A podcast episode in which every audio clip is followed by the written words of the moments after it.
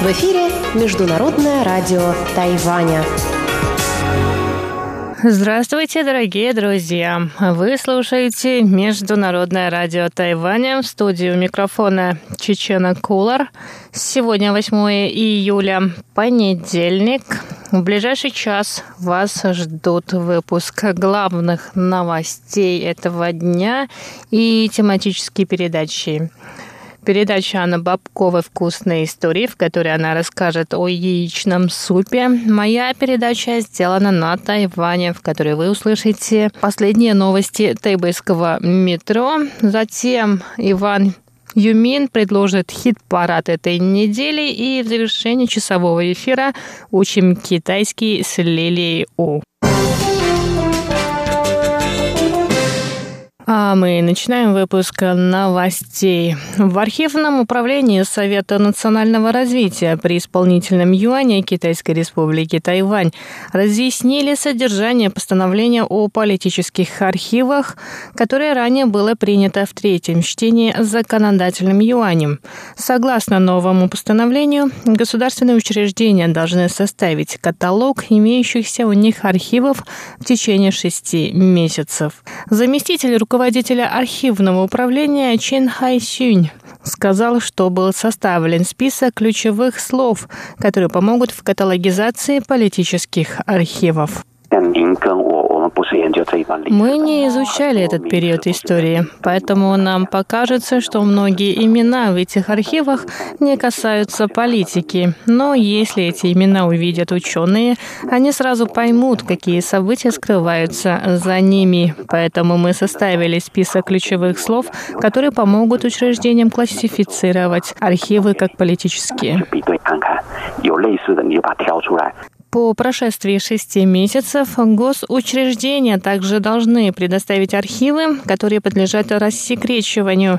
В случае, если архив необходимо оставить засекреченным еще на 30 лет, учреждения должны предоставить основания для этого. Во избежание разногласий во время классификации и каталогизации архивов управление сформирует специальную комиссию, в составе которой будут ученые, общественные деятели, очевидцы очевидцы и участники событий. Комиссия будет заниматься рассмотрением спорных дел.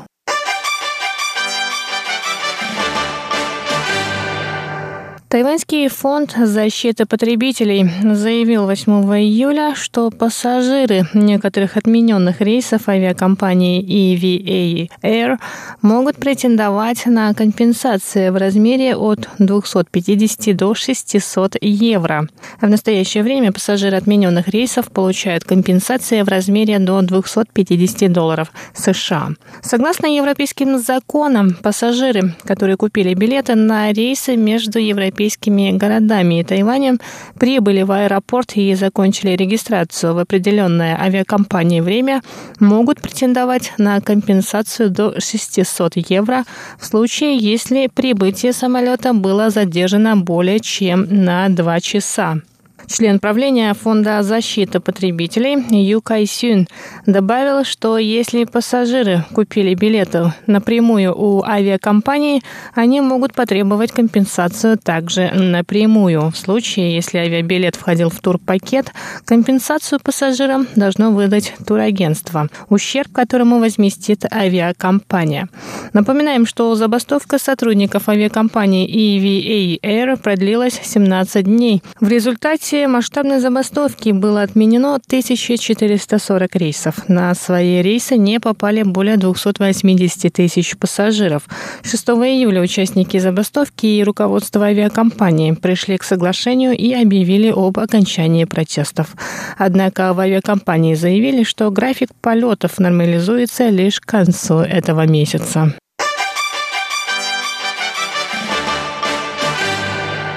Оппозиционная партия Гаминдан вывела 7 июля на акцию протеста десятки тысяч своих сторонников, которые выступают против внесения изменений в закон о референдумах.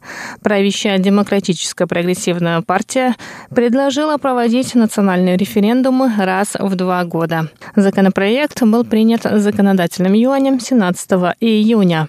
В акции протеста приняли участие все основные претенденты в кандидаты на будущих президентских выборах от партии Гаминдан.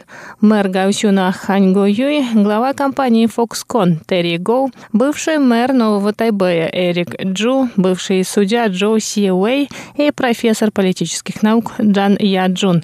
Акция протеста прошла перед президентским дворцом в Тайбэе. Противники изменений в закон о референдумах считают, что этот закон напоминает железную клетку. В своем выступлении Эрик Джу заявил, что ДПП покушается на свободу слова и пытается лишить голоса тех, кто не согласен с ее политикой.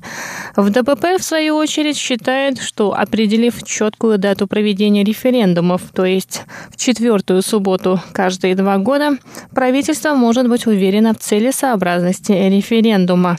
Граждане Тайваня смогут лучше сконцентрироваться на вопросе, который будет вынесен на голосование, зная определенную дату.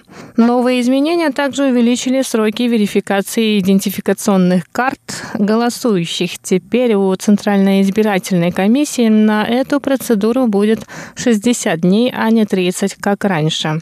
Согласно изменениям, содержание вопроса, выносимого на референдум, должно быть обнародовано за 90 дней до его проведения. До этого этот срок составлял 28 дней.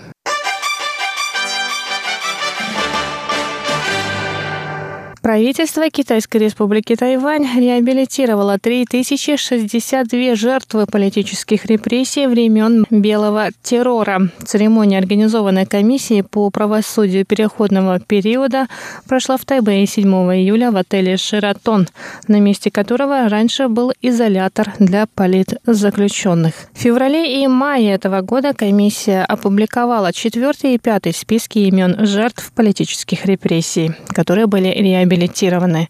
Некоторые из них приняли участие в церемонии, прошедшей в прошлое воскресенье. Среди них была генеральный секретарь президентской канцелярии Чен Дзи, которую арестовали в 1980 году по подозрению в участии годом ранее в Гаусюнском инциденте 10 декабря 1979 года редакция журнала Мэйли Дау устроила демонстрацию в честь Дня прав человека. Между демонстрантами и полицией произошли столкновения. Многие из участников акции были арестованы.